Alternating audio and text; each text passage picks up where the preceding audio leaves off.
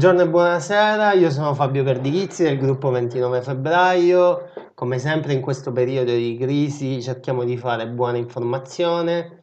Oggi il tema è un tema che mi tocca da vicino, essendo io un insegnante di lingue da più di 5 anni ormai, ed è quello della didattica online. Data, eh, data la situazione, per colpa della crisi, eh, le scuole, come sanno tutti, ormai sono chiuse praticamente in quasi tutto il mondo, almeno in tutta Europa. Io vivo in Polonia, qui le scuole ormai sono chiuse da quasi un mese. Eh, oggi abbiamo due ospiti che sono eh, la dirigente eh, del secondo istituto comprensivo Giovanni Paolo II di Capodorlando, la dottoressa Rita Troiani, e il professore eh, Antonio Smiriglia del liceo Lucio Piccolo, sempre di Capodorlando. Oggi parleremo, cercheremo di uh, snocciolare quelle che sono le problematiche della didattica online, qual è la situazione attuale nei due istituti e eh, soprattutto cercheremo di, se possiamo, di dare qualche consiglio a chi ci segue eh, e ha interesse a diciamo, migliorare eh, la didattica online. Allora, inizierei con lei, preside. Eh, la prima domanda è eh, qual è la situazione dal punto di vista della didattica online eh, nel suo istituto e come state affrontando le, le varie problematiche. Eh, tutto qui, mi dica. Eh, buonasera Fabio. Allora, beh, eh, diciamo che siamo partiti inizialmente usando soltanto il registro elettronico, anche perché il mio è un istituto comprensivo, quindi abbiamo a che fare con bambini non autonomi nell'uso del computer e quindi necessariamente eh, la didattica a distanza per loro richiede il contributo dei genitori. E quindi la, la, principale difficoltà che riscontriamo noi, che sicuramente non ha il liceo o comunque la scuola superiore, è proprio l'autonomia dei, dei bambini. Dopodiché, eh, dopo un periodo iniziale di uso esclusivo del registro elettronico, adesso siamo passati alle video lezioni, sia per eh, tutta la scuola media, chiamiamola così alla vecchia maniera, che anche per molte classi della primaria, quindi le vecchie elementari e eh, nell'occasione della Pasqua anche per l'infanzia. Quindi diciamo che ce la stiamo cavando, abbiamo già distribuito i primi 19 PC ai bambini che ne erano sprovvisti, ne stiamo comprando altri 40 con i quali copriremo tutto il fabbisogno e, e cerchiamo di andare avanti. Non è facile comunque, te lo dico, per niente. Um, scusi, prima di passare al professore Smiglia, uh, vorrei uh, un paio di chiarificazioni su quello che ha detto. Il registro elettronico, per quanto riguarda le, le, quando lei parla di registro elettronico, stiamo parlando di, più se non sbaglio, di una piattaforma su cui l'insegnante può caricare del materiale e i, gli alunni uh, possono accedere al materiale. Ok, quindi stiamo parlando essenzialmente di un portale per caricare materiale. Poi ha parlato di video lezioni, lei intende lezioni ehm, in videoconferenza oppure intende eh, lezioni registrate? In videoconferenza live proprio con la piattaforma G Suite, che è quella che stiamo utilizzando un po' tutti, eh, per cui in orari predeterminati tutta la classe si eh, connette e l'insegnante fa lezione. Chiaramente la difficoltà eh, è intanto che non, i, i, ragazzini non possono stare cinque ore eh, davanti al computer e quindi le lezioni si snodano eh, non più di due la mattina e non più di due al pomeriggio, quindi anche l'impegno da parte dei docenti è estenuante. La, la, piattaforma di cui parla è una piattaforma che suppongo che ehm, vi abbia fornito il Ministero o è una piattaforma consigliate dal Ministero, Ok, più o meno sono tutte equipollenti. perfetto. E invece per quanto riguarda i PC, lei ha parlato di PC, questi PC sono acquisti da parte della scuola o vi sono stati forniti da- dal comune o dalla regione? O... Allora, i primi 19 li abbiamo letteralmente staccati dalle LIM e li abbiamo dati ai bambini che ne avevano bisogno. Poi abbiamo ricevuto un finanziamento eh, statale e un altro finanziamento regionale per un totale, abbiamo messo sul piatto 12.000 euro e con questi 12.000 euro stiamo comprando gli altri PC ricondizionati perché i PC diciamo nuovi hanno raggiunto dei prezzi inaffrontabili e quindi con, eh, comprandoli ricondizionati riusciamo a comprarne quasi 40 con 12.000 euro. E per quanto riguarda la distribuzione, che criteri utilizzate? Allora, la distribuzione fisicamente è stata fatta dalla protezione civile. Come criterio, sì, no, capito cosa vuoi dire. Abbiamo in, allora inizialmente nei primi 19, ma lo stesso sarà per i successivi 38, abbiamo privilegiato intanto gli alunni diversamente abili eh, poi alunni eh, di SA, BES, quindi dislessici con bisogni educativi speciali, gli alunni che non avevano assolutamente niente e quelli dove ci sono più di un alunno in famiglia, perché chiaramente capisci bene che avere già due PC e tre figli e due genitori vuol dire essere sprovvisti di PC. Ci provvedremo insomma anche per i successivi. Perfetto. Ok, eh, passiamo a lei, professore Smiriglia. Mm, Sì. qual è la situazione da voi? Intanto sì, buonasera Fabio, buonasera Preside. Eh, ovviamente mi accomuna tutto quello che è stato detto fin qui, soprattutto riguardo anche le difficoltà, le criticità che questo periodo ci ha imposto, per così dire. Certamente eh, le difficoltà poi operative sono state e sono ancora successive a quella problematica eh, che ovviamente ci vede protagonisti in un momento veramente critico che investe non solo l'Italia, investe l'Europa, investe il mondo intero, come dicevi prima tu Fabio, no?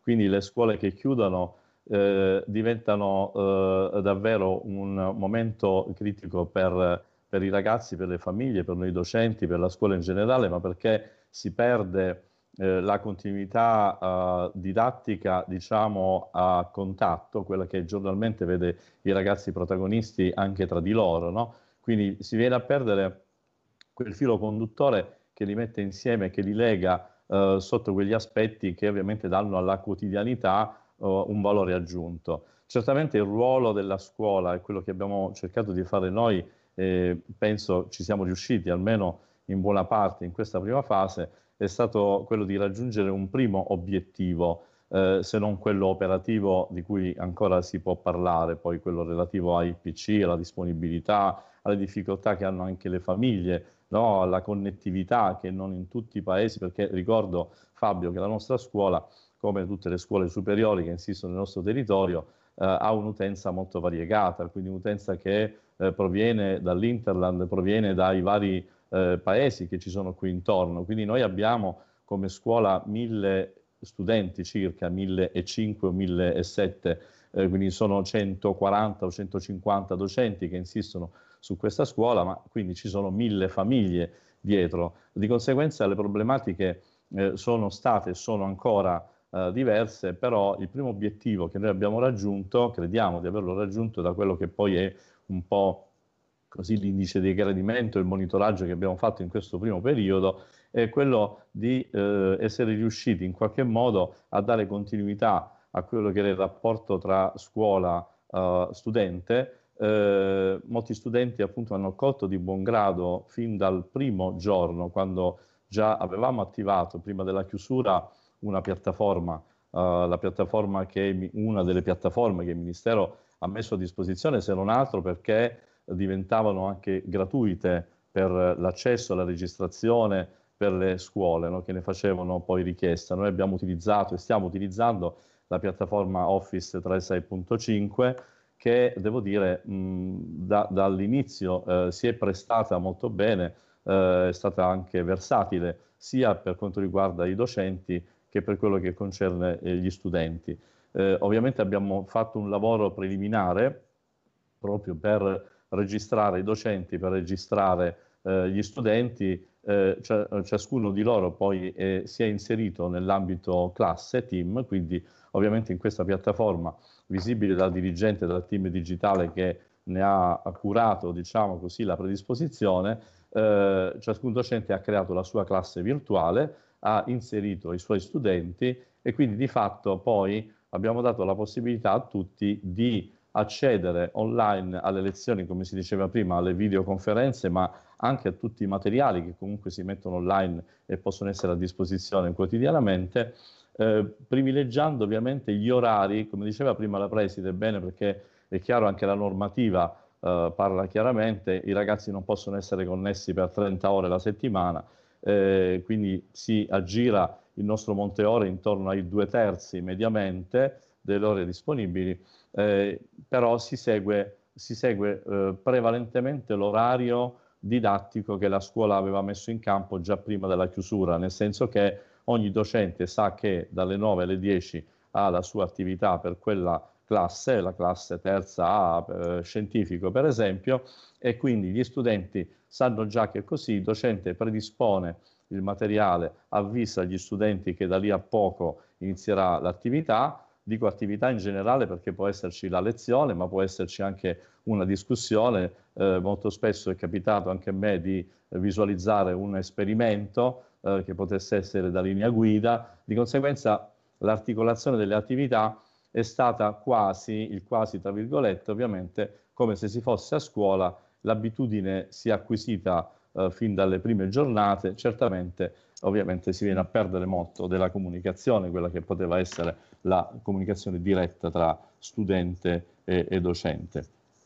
Guardarsi negli occhi ovviamente è tutt'altra cosa, Fabio, no? Quindi eh, la difficoltà eh, che ovviamente si è superata un po' con questo compromesso di dire bene, accettiamolo perché siamo in una situazione di emergenza, no?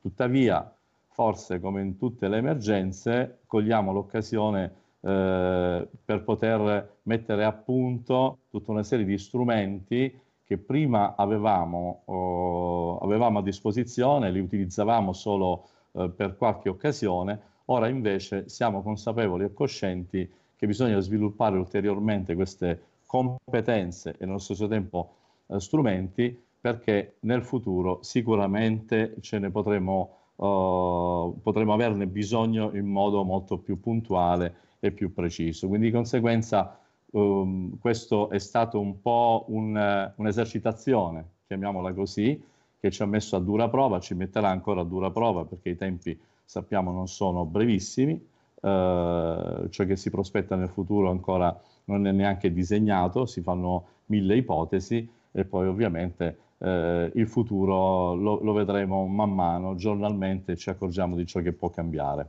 Perfetto, è stato molto esaustivo. Ho una domanda per lei, professore. Lei ha parlato di una piattaforma che si chiama Windows Office, eh, giusto o sbaglio? 5, sì. Esatto, quando lei parla di piattaforma, suppongo che lei stia parlando di una piattaforma che permetta sia uh, le videochiamate, cioè le, le lezioni in videoconferenza, sia uh, caricare del materiale di vario so, tipo. Fabio, sì, è molto versatile perché, eh, ti preciso, questo ovviamente poi attiene alle attività che ogni docente fa, però eh, ecco, detto la parola attività, in realtà in questa piattaforma ci sono eh, diverse possibilità, quello di creare un'attività che può essere un'esercitazione, può essere anche un test, può essere un, un esempio di lavoro di gruppo, di presentazione, e si dà anche un, un termine temporale entro il quale gli studenti devono realizzare quel lavoro eh, il lavoro viene caricato, eh, viene caricato ovviamente il testo del lavoro, viene caricata la consegna, diciamo così, no? mm. eh, lo studente, gli studenti svolgono quel lavoro, può essere tra virgolette il compito a casa che svolgono e ti consegnano entro le due ore, oppure può essere un'esercitazione che ti presenteranno anche l'indomani o ti presenteranno dopo una settimana se è un lavoro di gruppo, no? Quindi una serie di attività eh, che ovviamente si mettono insieme oltre alla video lezione classica, alla, alla conferenza interattiva tra l'altro, no? perché mm-hmm. eh, ovviamente facciamo in modo che si possa interagire eh, per tutto il gruppo proprio per non creare diciamo, questa mh, cattedratica no? posizione tra il docente che fa la video lezione e i ragazzi che ascoltano eh, e basta. No? Quindi si cerca, poi ovviamente sono esercitazioni giornaliere, per cui ci si inventa ogni giorno qualcosa che possa andare bene agli studenti, non li, non li possa annoiare, anzi li stimoli eh, per fare qualcosa di nuovo. Devo dire, Fabio, che io ho ricevuto durante queste vacanze di Pasqua diversi messaggi dagli studenti a cui quasi veniva a mancare, sembra un paradosso, veniva a mancare quella mattinata uh, vissuta insieme uh, con delle video lezioni, diciamo gli incontri online mm-hmm. cosiddetti, e, e però sono state anche occasioni per loro per approfondire alcuni argomenti, certamente sto parlando di alcuni studenti, è chiaro, mm-hmm. no? però così, così, come normalmente a scuola nelle giornate che viviamo durante la settimana, uh, se c'è il, il, gruppo che trascina gli altri, c'è quell'altro che ovviamente uh, stente ha qualche difficoltà, ma anche qui si creano i gruppi di lavoro per, per, per determinare diciamo, in qualche modo una sequenza operativa che possa dare dei risultati. Questo mm. è un po' il riassunto. Perfetto. Eh, ricordiamo la, le, la, piattaforma che usate è eh, open source o è solamente una, una piattaforma per scuole? Con, come... No, questa è una piattaforma che viene utilizzata anche da altri gruppi. Chiaramente, visto che c'è una, una registrazione eh, a monte, lo fa la scuola, la nostra scuola per i nostri studenti e per i nostri docenti ha creato eh, le credenziali, eh, ovviamente private, in modo tale che eh, in questa piattaforma figurino solo team, gruppi legati al nostro istituto. Ok, perfetto. Allora, ehm, vorrei, prima di, di, fare un bel tuffo nel, in tutta la problematica, nella logistica, eh, cioè nel, nelle problematiche logistiche tecniche dell'insegnamento, vorrei da parte, soprattutto da parte sua, preside che eh, sì, che se, ci, se potesse mm, spiegare velocemente alle persone che ci seguono quale, so, qual è la normativa e quali sono le direttive ministeriali per quanto riguarda la, la, la didattica online in questo momento, al, cioè diciamo aggiornate adesso. Che domanda complicata. Allora, purtroppo l'evoluzione normativa ci ha costretto veramente a, del, a, uno studio matto e disperatissimo. Allora, il discorso di il problema di fondo è che la didattica a distanza fino all'ultimo decreto scuola non era prevista da nessuna parte. Quindi è, è, è stata fino a, a questa settimana praticamente affidata davvero alla buona volontà dei docenti che secondo me in tutta Italia hanno risposto davvero con un entusiasmo incommiabile e notevole, perché nessuno nella mia scuola, ma presumo neanche eh, dal professore Smiriglia, si è tirato indietro rispetto a questo dovere che in realtà non essendo normato non era tale, perché era affidato alla buona volontà eh, dei docenti. Tant'è che io per esempio non ho fatto un orario delle lezioni, ma ho lasciato che lo facessero da soli, proprio perché eh, era una loro scelta decidere come articolare eh, le lezioni, dando solo delle direttive di massima che abbiamo approvato in collegio su quante ore o meglio mezz'ore di lezione fare durante la giornata, proprio per non sovraccaricare nei docenti che nei ragazzini. Eh, il nuovo decreto dice il, eh, che è obbligo, eh, o meglio, non parla di obbligo, dice attivano la didattica a distanza, quindi anche in questo caso non si è espresso il legislatore, o meglio la ministra, in termini di obbligo, anche perché avrebbe dovuto cambiare il contratto, cosa che ovviamente non era fattibile.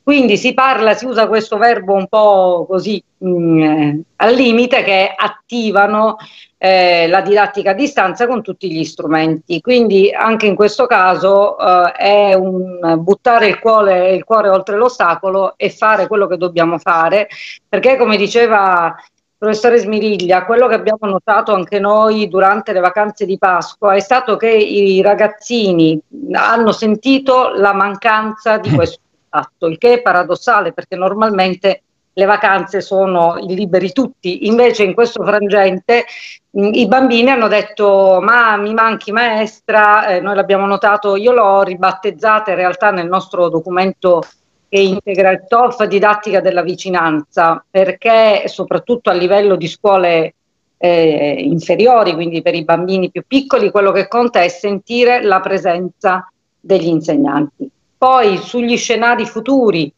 in questo decreto legge, anche in questo caso, si rimanda tutto a future ordinanze che ancora sono nella mente di Dio e anche quello che succederà come esami, io parlo della terza media ma anche della maturità, sì. è tutto da scrivere perché se si torna o meno eh, dopo il 18 maggio sarà appunto il discrimine tra un certo tipo di esame o un altro tipo di esame. È chiaro che non si può bocciare, sarebbe assurdo pensare di farlo.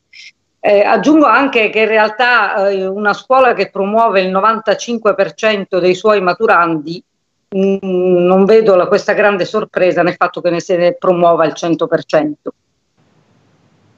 Io, credo che bisogna tornare a maggiore, un maggiore uso della bocciatura, ma terapeutico, non perché io sia bocciatura. Quello in generale però, non sì, solo in didattica. No, no, in generale, in generale, io penso che eh, abbiamo perso molti colpi nel, nella gestione del sistema istruzione e questo purtroppo sta emergendo.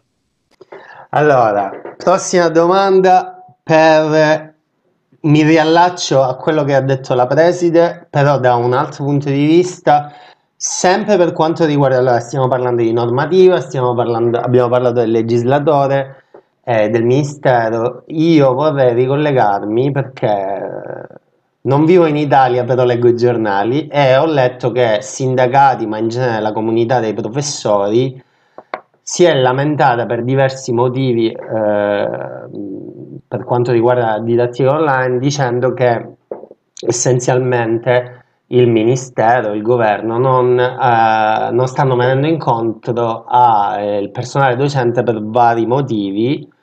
Eh, uno dei problemi, ovviamente, abbiamo parlato del problema logistico, eh, il professore ha parlato della connettività, un altro problema è l'assenza dei, dei dispositivi per connettersi.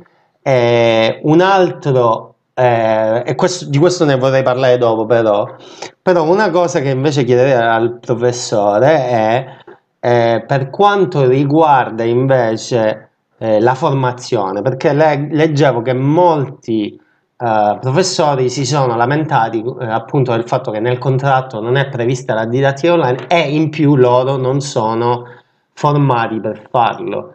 Eh, prima di darle la parola, professore, io aggiungo la mia, la mia, il mio punto di vista è che eh, sì, eh, sono d'accordo sull'idea che moltissimi professori o in generale la scuola italiana non, eh, non ha un percorso formativo non solo per la didattica online, ma direi per, in generale dell'uso delle, dei nuovi dispositivi e delle nuove tecnologie ehm, eh, digitali, soprattutto parlo ovviamente di larga scala, cioè di avere una, un personale doge- docente che al 90-95% sia in grado di usare le nuove tecnologie e non solo gli strumenti ma anche le metodologie.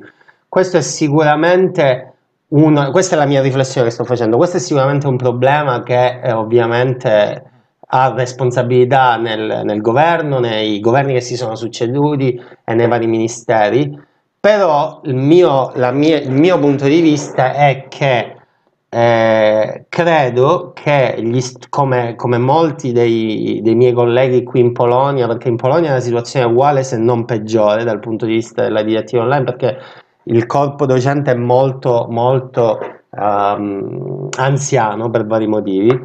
E, mia, cioè il mio punto di vista è che secondo me i docenti dovrebbero eh, in maniera indipendente, vista la situazione di crisi, venire un po' incontro a, a, agli alunni e in generale alle loro, alle loro scuole, ai loro istituti, eh, cercando di imparare facendo e cercando di informarsi, che mi rendo conto possa essere difficile per insegnanti di una certa età. Io sto cercando di aiutare mia madre in questa cosa, e che ricordiamo insegna nella scuola. Mm. Uh, esatto. della, della Partirà questa settimana con la didattica, esatto. con le video però, però vedo, vedo, che se da, da, un certo punto di vista è vero che il Ministero ha delle colpe, è anche vero secondo me che eh, i professori dovrebbero un po' e gli insegnanti dovrebbero un po' cercare di svecchiare le loro conoscenze e i loro metodi. Professore.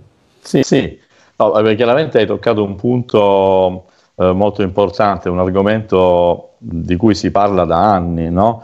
Ovviamente, come dicevamo prima, eh, questa criticità che si è presentata prepotentemente eh, eh ha, ha, svolto un ruolo ehm, predominante, nel senso che ci ha, eh, ci ha imposto di dover fare non delle scelte, ma di esserci tutti con gli strumenti e con le competenze che finora siano costruite. No? Ti dico però che da anni la scuola, il ministero in generale, dico ma la scuola, l'università, il mondo dell'istruzione investe eh, sulle tecnologie e sulle competenze per le tecnologie.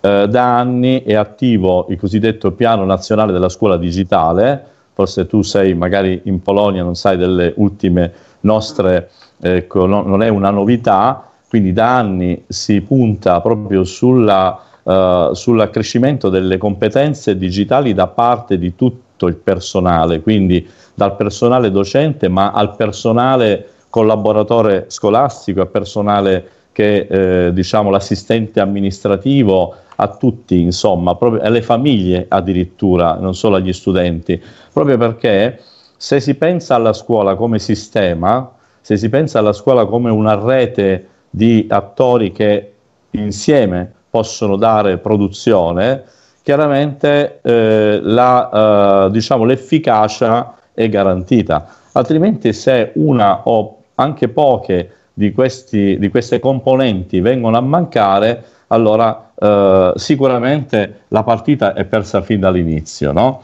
Eh, come dicevamo prima, l'investimento c'è stato e, e tu hai, hai, fatto un cenno alla persona, cioè l'individuo che deve anche pensare che eh, mettersi in gioco con un continuo aggiornamento eh, fa sì che i risultati poi siano visibili, ma siano visibili nel sistema, non possono essere visibili nel rapporto tra la singola persona, il singolo studente o la singola classe, perché ovviamente ciò non si viene a vedere, non, non, non emerge. No? Quindi questo investimento c'è stato. Io devo dire che nella nostra scuola da anni, soprattutto negli ultimi anni, perché poi non so, il, il team, eh, gli staff, i vari team digitali, tutto ciò che poi eh, fa in modo che questo tipo di sistema non solo parta, ma non solo si avvii, ma proceda con una, con una scansione temporale che porti a dei risultati, devo dire che nella nostra scuola questi risultati sono stati nel tempo raggiunti. Eh,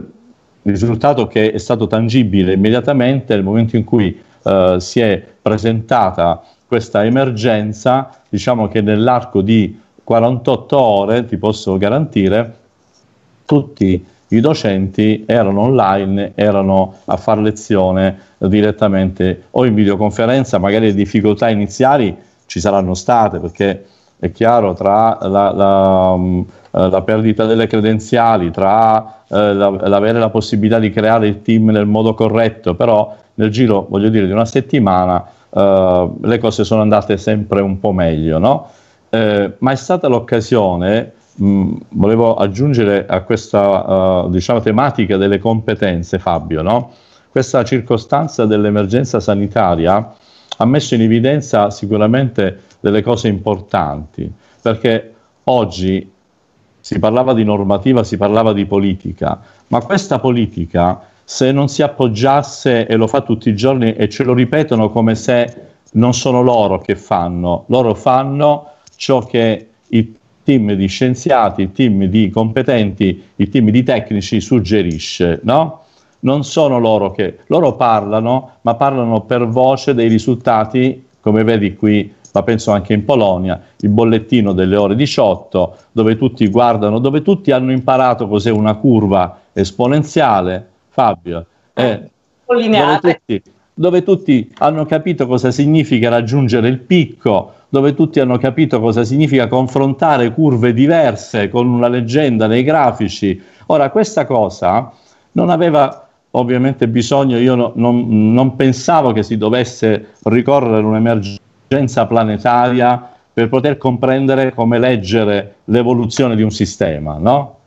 Ovviamente io lo dico, lo dico, da fisico, lo dico da docente ovviamente di materie scientifiche, però corre l'obbligo pensare che bisogna investire di più su questo tipo di competenze, così come bisogna investire di più nell'ambito della, dell'area sanitaria, nell'ambito della medicina in generale, no? con tutte le professioni afferenti, in modo tale che all'emergenza si arrivi ma si è preparati.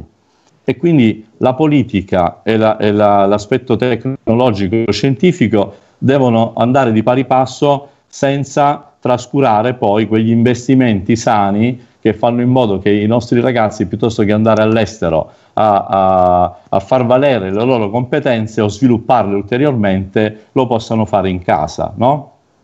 E questo è un nodo, un nodo molto importante perché ci ritroviamo a inseguire o a seguire delle ipotesi che non è detto che siano quelle giuste. Noi abbiamo intrapreso una strada in Italia, magari alcuni paesi ci stanno anche copiando, ma probabilmente vediamo altri che hanno iniziato con tempi più rapidi, eh, la Nuova Zelanda per esempio, la Grecia per esempio, la Germania, eh, non so, la Finlandia, e, e ora ci meravigliamo come loro magari possono riaprire alcuni stabilimenti eh, produttivi, possono riaprire le scuole, possono, eh, possono eh, vivere in maniera diversa. È chiaro che se non si è preparati le conseguenze le, le paghiamo tutti, perché oggi appunto eh, si dice ma come mai eh, chiaramente sono venuti a mancare tanti medici, eh, tanti operatori sanitari, non doveva accadere, no? Però non siamo qui per, per entrare nel merito di queste questioni, siamo sicuramente qui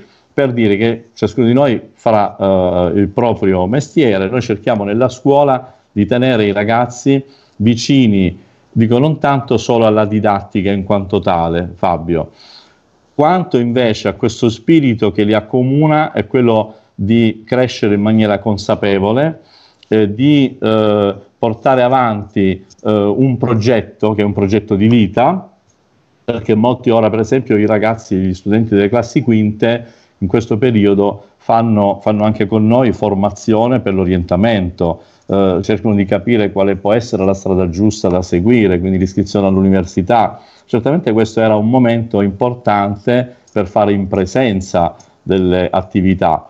Eh, nonostante cerchiamo di sopperire a questa mancanza, ma proprio perché sento la necessità di essere orientati e molto spesso riorientati, perché anche questo questa problematica che ci tocca da vicino sicuramente ha creato ora dei, dei dubbi, delle incertezze, no? ma l'incertezza è generale, per cui anche noi viaggiamo con questa incertezza cercando di dare il meglio di noi per quello che è possibile, eh, un po' abbracciando, come dicevi prima tu, eh, tutte le possibilità di essere competitivi o comunque di essere in una formazione che ci vede eh, più efficaci in questa azione didattica. Ecco. Perfetto. Ehm, prossima domanda.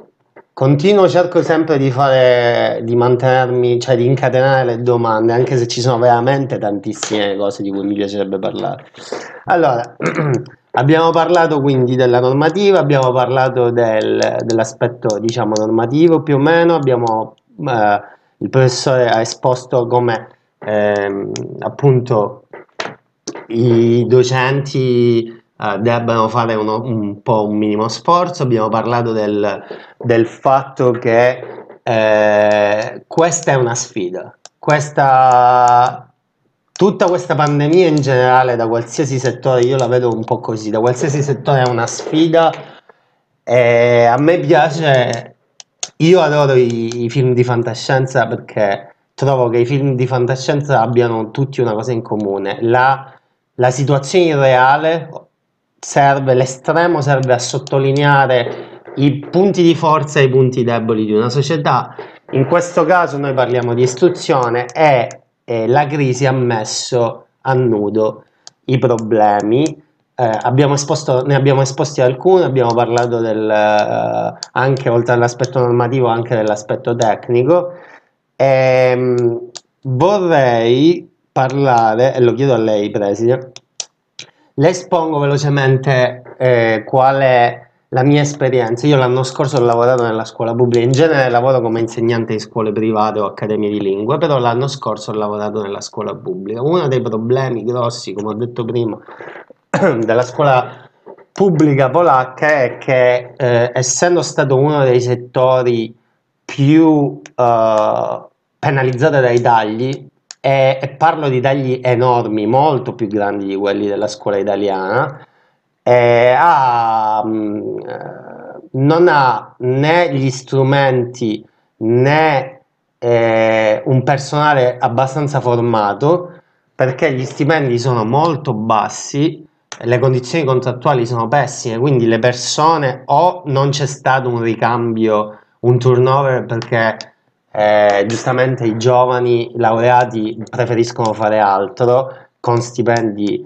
eh, molto bassi, stiamo parlando di... Eh, il costo della vita è diverso, però gli stipendi, i, i primi anni di lavoro qui stiamo parlando di 500-600 euro uh, lordi al, al mese.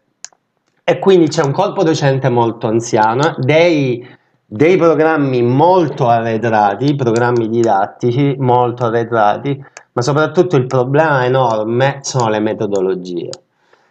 Uno, da quando insegno, una delle cose più importanti, per me una delle cose, se non la cosa più importante della metodologia dell'insegnamento è se già prima eh, le, nuove, le, nuove, metodologie eh, rappresentavano una sfida eh, in Italia come in tanti altri paesi.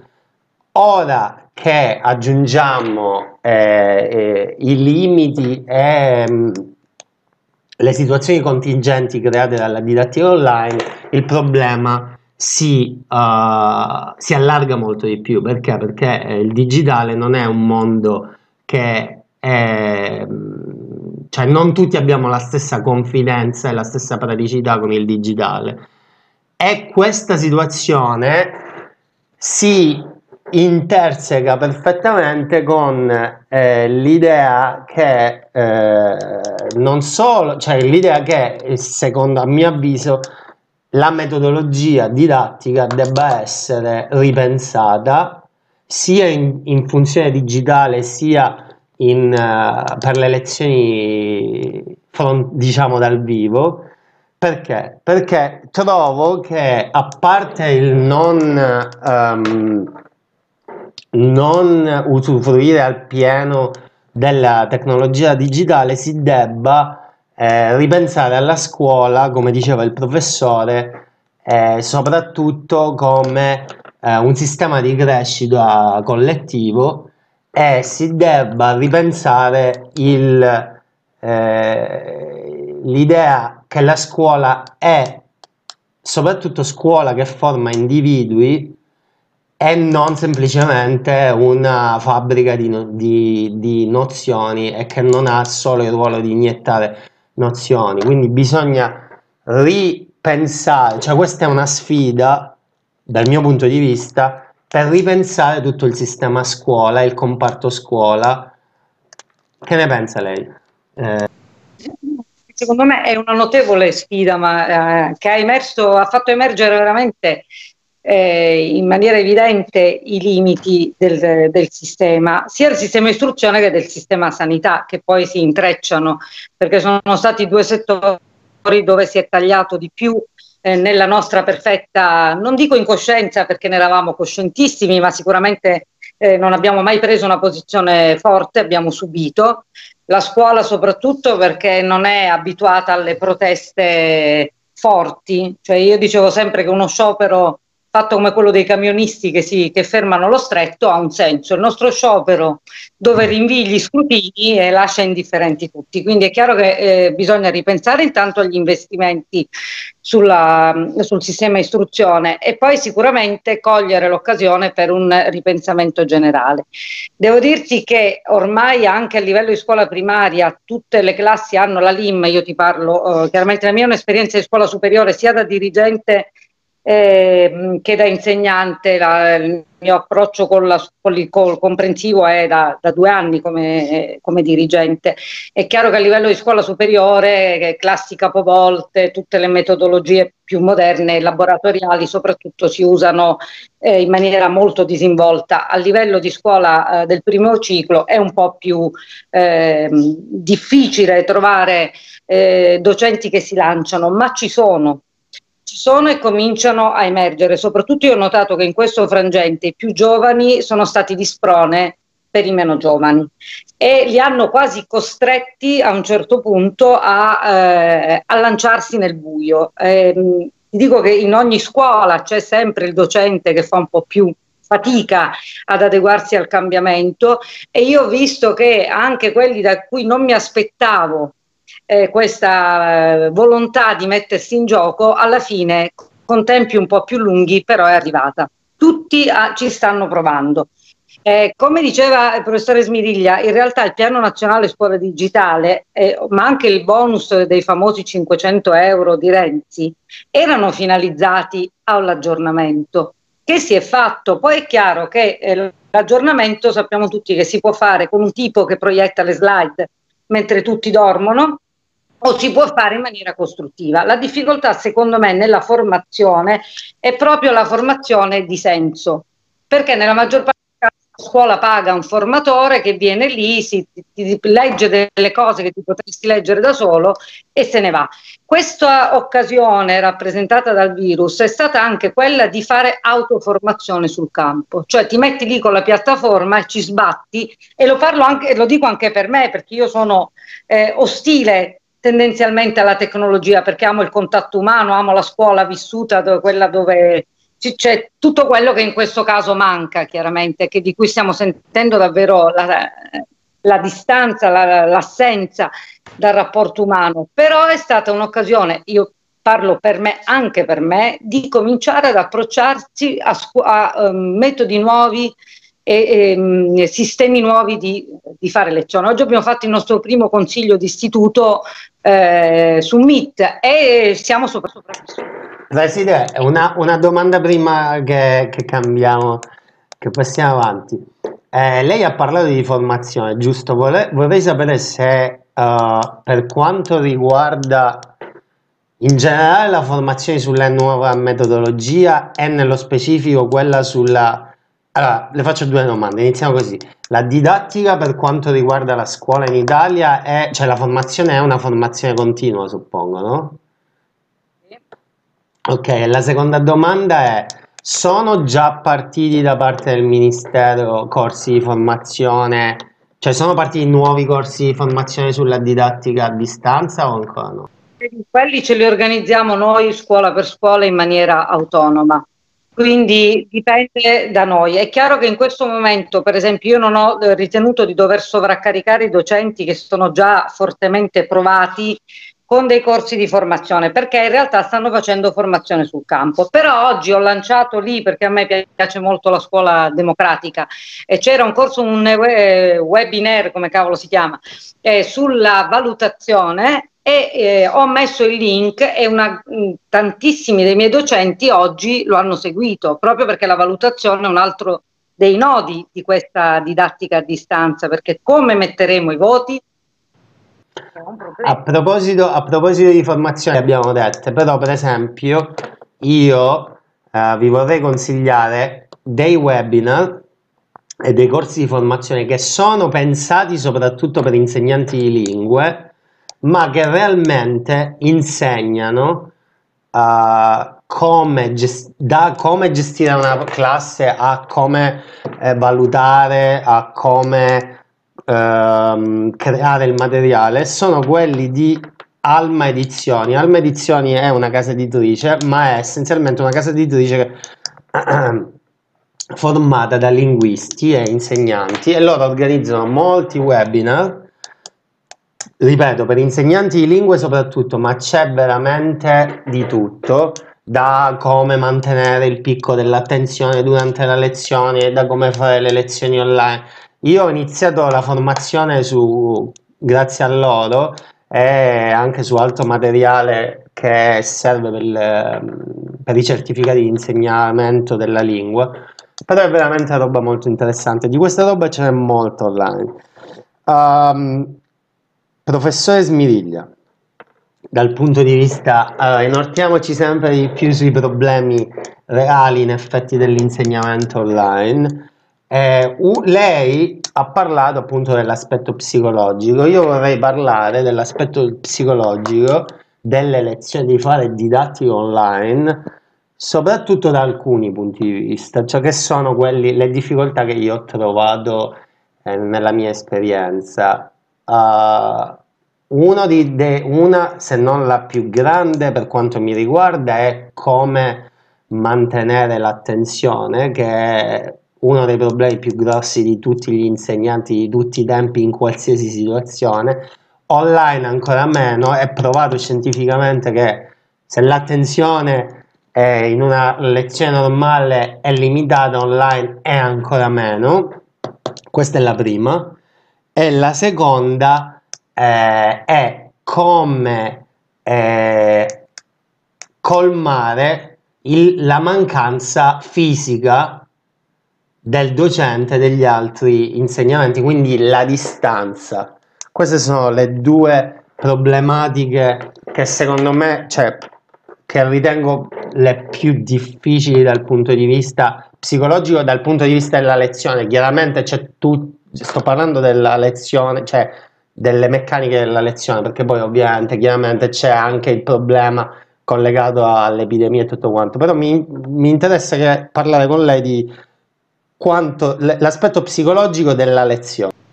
Ma guarda Fabio, prima tu hai, hai messo in campo una, una, parola che è una parola chiave, cioè hai parlato di sfida, no? E un conto è fare la lezione online e dedicarsi a questo per una o due volte alla settimana e, e, quindi sapere che comunque ci può essere un momento in cui la didattica, le attività, le azioni eh, si possono svolgere online. Altro invece è come lo è stato oh, fin dall'inizio qui, quindi eh, c'è stata una svolta eh, clamorosa dalla didattica in presenza eh, quotidiana, 5 ore al giorno per 6 giorni alla settimana, eh, ad una didattica, comunque ad una proposta formativa che andava esattamente, eh, si svolgeva esattamente con una modalità completamente diversa, no? quindi quella online. Eh, prima ovviamente l'occasione di stasera di discutere anche insieme, di conversare con, con la dirigente è quella di vedere come eh, sia importante che ogni scuola remi faccia parte di, di un sistema, chiamiamolo quella scuola, però vada avanti con delle procedure che sono condivise no? Quindi il, eh, la problematica viene superata ovviamente da? Da un coordinamento che è fondamentale, eh, la preside prima ce ne ha parlato, così come invita i docenti a partecipare agli aggiornamenti, così come eh, lancia diciamo, delle ipotesi di lavoro o dà delle indicazioni, dei suggerimenti, ebbene in questo modo si crea quel sistema scuola che è del secondo istituto comprensivo che opera secondo le normative ovviamente e secondo le direttive che vengono eh, dal Ministero, però poi tutto, eh, tutto ciò che riguarda l'operatività coinvolge quelle persone, quelle famiglie, coinvolge quei docenti, quindi è giusto che ci sia una condivisione, che ci sia una organizzazione e, e ovviamente delle direttive eh, e che la comunicazione vada nel verso giusto, no? Quindi tu parlavi di difficoltà. Bene, ti posso dire che anche que- questo viene fatto nella nostra scuola, eh, dove io rappresento un docente, rappresento nello stesso tempo un componente del team digitale, quindi che si è adoperato e si adopera per quelle, per quelle eh, formazioni di cui si parlava prima, no? la didattica digitale, ma non solo, eh, dalla, dalla possibilità di eh, comunicare attraverso il registro elettronico alla possibilità ora che è diventata operativa di comunicare invece con una piattaforma online molto più completa, più versatile, più complessa se vogliamo, però nello stesso tempo che dà la possibilità di aprire nuovi orizzonti. No? In tutto questo la comunicazione è molto importante e chiaramente richiamo l'attenzione sul fatto che il mio dirigente, la, la professoressa Margherita Giardina, che coordina, no? poi alla fine è, è anche qui un lavoro di, eh, eh, unione, di mettere insieme le forze, perché poi si parla di persone, si parla di docenti, si parla di, di studenti e di famiglie, nello stesso tempo ci vuole un coordinamento a monte che fa in modo che questa comunicazione vada in una direzione omogenea, no? già stabilita. Uh, vengono periodicamente comunicate attraverso, attraverso, la dirigenza, lo staff, eh, comunque attraverso la scuola, così dal dirigente vengono comunicate una serie di raccomandazioni, una serie di iniziative che vengono intraprese per venire incontro alle problematiche legate o alla connettività o alla mancanza del computer o, oppure, come ti dicevo, alle eh, comunicazioni che vanno verso il comportamento, no? Non è banale, però tu dicevi, per tenere una classe come si fa? Se già è difficile farlo in un'aula scolastica con 29 alunni, figuriamoci se ciascuno di loro, se ciascuno degli studenti può essere comodamente sul divano, può essere comodamente a tavola, può essere comodamente sul terrazzo e partecipa con lo smartphone piuttosto che il suo tablet o il computer e quindi chiaramente catturare l'attenzione e stimolare al lavoro non è sempre facile. No? Quindi periodicamente, dicevo, il dirigente con il suo staff mh, co- in qualche modo mettono insieme e condividono con tutti gli altri docenti in maniera il più possibile collegiale delle modalità di comportamento, degli atteggiamenti che sia i docenti sia gli alunni devono tenere, no? Come dire, una sorta di educazione al web, educazione alla didattica digitale che prima ovviamente non c'era e quindi diventa anche questa un'esperienza, no? fa parte di quella sfida di cui parlavi. Certamente i risultati verranno nel tempo, si cominciano a vedere i segnali e quindi lo stimolo reciproco e la voglia reciproca che si ha nel, nell'inventarsi delle storie nuove, nel mettere in campo delle nuove competenze che prima non c'erano e quindi di giorno in giorno si cerca di affinare un po' la tecnica della comunicazione eh, perché non sia solo attività legata ai contenuti, come dicevi tu è la persona che a noi interessa e quindi cercare di attivare tutta una serie di procedure, iniziative eh, che danno stimoli e nello stesso tempo diano anche un ritorno, no? diano anche dei risultati che poi con le difficoltà che ancora ci sono non sono state diciamo, messe in, in piedi le modalità esecutive normate per quello che riguarda la vera e propria valutazione. Quindi finora abbiamo fatto esperienza eh, proprio sul campo, come dicevamo prima, eh, a volte anche sbagliando, però l'esperienza è fatta di errori, no? eh, un cumulo, un insieme di, di, di errori poi potrebbe dare alla fine dei buoni risultati e quindi magari essere spesa eh, da settembre in avanti per fare in modo che la nuova scuola si avvalga di questo strumento sempre di più e sempre più magari efficace. Sì, io in realtà condivido tutto quello che lei dice. Eh, come detto prima, servirebbero ore e ore e ore per parlare di, questo argomento.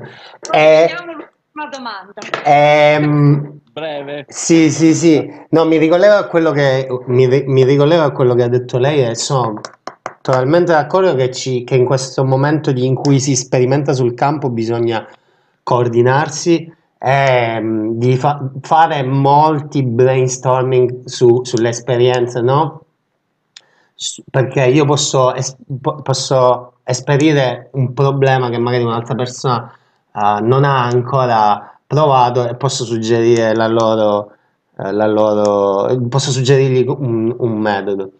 E mi, mi preme molto dire che ehm, credo che il problema dell'attenzione in generale nelle lezioni normali e nello specifico in quelle online eh, si possa risolvere senza scendere troppo nel tecnico, soprattutto cercando di realizzare e online dovrebbe essere ancora di più così uh, lezioni più brevi, come abbiamo uh, detto, e, e, soprattutto lezioni che siano molto di più incentrate eh, sullo studente, anche se ovviamente avendo una classe da 22 persone è difficile adattare le lezioni agli studenti, ma che siano lezioni soprattutto che riescano ad avere attività che siano in, cioè che possano fornire intrattenimento. Ci vuole molta, io ho notato che ci vuole molta attività, molta, quindi non basta proiettare o fare vedere, spiegare, questi sono gli esercizi, bisogna coinvolgere di più gli studenti nell'attività, quindi significa da parte del, del docente creare del materiale che sia interattivo, cioè che permetta agli studenti continuamente di confrontarsi tra di loro e col docente. Eh, attività interessanti, questo bisognerebbe sempre farle, attività interessanti e, e, anche divertenti. Io credo molto nell'aspetto ludico, anche per studenti di età adulta, l'aspetto ludico. E ho notato che da quando ho adattato le lezioni alla, al, al digitale, cioè da quando c'è una maggiore eh, coinvolgimento dello studente, lo studente è più propenso a stare 45 minuti davanti a una telecamera a guardarmi in faccia perché all'inizio eh, essenzialmente mi affidavo alle metodologie classiche e mi sono reso conto che non funzionava e quindi coinvolgere di più gli studenti. Preside, l'ultima domanda perfetta perché se no veramente non finiamo più. E vorrei che mi dicesse Uh, in questo periodo da, cosa, cioè, vorrei che lei facesse un appello ai genitori, a come i genitori possono aiutare, cosa i genitori dovrebbero eh, tenere conto, uh, come i genitori possono, cioè qual è il ruolo che dovrebbero avere i genitori, perché una delle cose che non abbiamo detto, ma una delle cose che è chiara, è che, come ha detto il professore prima, è che questa è una realtà. All'inizio pensavamo che fosse una o due settimane, metto i compiti online e finita la festa, ma è una nuova modalità, una nuova sfida, non sappiamo quanto durerà, potrà durare mesi, potrà durare ancora settimane, non si sa, spero di no, potrebbe durare anni, ma in generale è una sfida, è una nuova modalità che farà parte della nostra della scuola, della vita e del, del, del, del fare scuola. Quindi cosa, di, cosa si sente lei di dire ai genitori? Guarda, i genitori, io ti parlo sempre di comprensivo, eh, devono, eh, purtroppo stanno sperimentando sul campo le difficoltà del nostro lavoro perché eh, si rendono conto che insegnare eh, non è quello che nell'immaginario collettivo passa, quindi un lavoro da privilegiati, che cosa fai? Entri in classe, spieghi due cose e te ne vai. Credo che eh, la percezione del nostro lavoro adesso sia profondamente cambiata. È chiaro che eh, per quanto riguarda sempre i bambini piccoli, una, ehm, in questo momento stiamo vivendo una realtà viziata, nel senso che i, normalmente i genitori lavorano. Quindi è chiaro che eh, affiancare i figli costantemente non è la normalità e se questa situazione durasse mesi o peggio eh, porrebbe un serio problema di gestione proprio perché i genitori prima o poi torneranno a lavorare. In questo momento io posso dire per quanto riguarda i miei di cui ho esperienza diretta soltanto bravi perché oggettivamente noto tutte le volte che entro in classe a salutare i bambini vedo che sono lì pazientemente accanto, accanto ai loro figli e per molti è uno sforzo non indifferente perché non tutti hanno gli strumenti. Cioè io stessa dovessi spiegare non so, le, le, divisioni a due cifre, probabilmente in questo momento avrei anche difficoltà a mettermi lì a spiegarlo a un bambino, chiaramente. Quindi eh, sono stati finora veramente molto molto bravi, anche pazienti con i nostri eh, difetti di partenza iniziali che man mano stiamo cercando di, di superare. E niente, di portare pazienza, l'unica cosa è quella, quella che stiamo portando tutti e sperare che, di tornare a una normalità, non credo che sarà la normalità a cui eravamo abituati, questa ce la possiamo dimenticare, è una nuova normalità. Ok. Vuole aggiungere qualcosa, professore? Io per chiudere così, chiaramente mh, i, i, numeri parlano da soli. Considera Fabio che in Italia abbiamo oh, più, poco più di 7 milioni di studenti. La popolazione scolastica quindi è costituita da 7 milioni e mezzo di studenti circa, di tutti gli ordini di scuola. Dietro ogni studente ci sono i due genitori, quindi stiamo parlando di quasi metà della popolazione di tutta la nostra nazione, quindi circa 30 milioni di persone, che insistono su quello che in questo momento tu hai chiamato piattaforma. Quindi la piattaforma digitale da sola non ce la può fare. La piattaforma umana dove ci sono tutte queste persone, stavamo parlando di circa 30 milioni di persone, perché ci sono tutte le famiglie, tu hai messo in campo un po' la famiglia che c'è dietro ogni studente, no? con tutte le difficoltà, le criticità e questa problematica che non ci riguarda, non riguarda solo noi, ma riguarda l'intero pianeta, sono più di 4 miliardi di persone che in questo momento sono o chiuse in casa o comunque costrette ad operare in maniera diversa. No? Quindi pensiamo a quale sia davvero la, ehm, l'enormità di questa sfida che abbiamo considerato come parola chiave questa sera, no? per mettere in campo tutte le risorse che abbiamo per rendere sempre più efficace eh, non solo il nostro lavoro, parlavamo di comunicazione, parlavamo proprio di risoluzione di problematiche eh, e quindi le parole che tu hai usato poi come attenzione, come colmare le vacanze, le, le, le mancanze, tutto quello che riguarda diciamo, la nostra attività diventa davvero prevalente. Quindi ci auguriamo che il lavoro, come diceva prima la preside, che dall'inizio tutti i suoi docenti e tutti i docenti abbiamo fatto con la volontà, con la voglia di rimanere legati ai nostri studenti, di tenerli sempre eh, più vicini, anche se lontani, così si usano un po' i, i luoghi comuni, ma perché eh, ci tornano poi comodo, ma perché sono la realtà. E quindi io devo dire questo, grazie Fabio anche di questo invito, di avere eh, messo in campo diciamo, delle tematiche che oggi ovviamente eh, sentiamo su tutti i canali, no? eh, però forse parlarne anche un po' da vicino, tu sei in Polonia, noi siamo qui, siamo un po' nelle trincee, no? in cui ovviamente eh, essere operatori significa anche essere responsabili, eh, essere consapevoli e quindi ci auguriamo che il futuro ci dia la possibilità di dire abbiamo fatto questa esperienza, eh, la possiamo usare in un momento critico senza far diventare tutta la nostra vita critica. No? Quindi ci auguriamo questo. Guardi, eh, grazie a voi che, che, vi se, che, che, vi siete prestati a, e avete dato il vostro tempo. Spero che questo video possa, insomma, da un lato aprire gli occhi a chi non fa parte del comparto scuola dal punto di vista eh, lavorativo, nel senso chi non conosce la realtà della scuola, diciamo, dall'interno, e dall'altro possa essere anche fonte di idee e consigli per chi ci lavora dentro.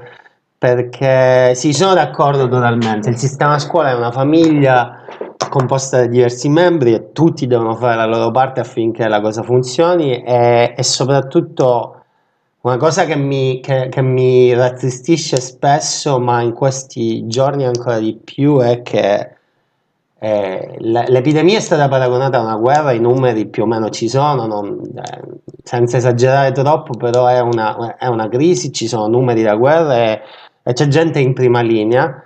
E, e, se è vero che, senza contrapporre le categorie, se è vero che ehm, lavoratori del comparto sanitario, forze dell'ordine, sono eh, comunemente riconosciute come persone che sono in trincea in questo momento, secondo me educatori di qualunque genere, sorta, livello privato, pubblico, sono, siamo anzi anche noi in prima linea. E mi piacerebbe che eh, sia lo Stato che i cittadini, cioè le persone comuni ci, se ne rendessero conto no? che stiamo combattendo questa battaglia anche noi con armi diverse, metodologie diverse, ma anche noi siamo lì.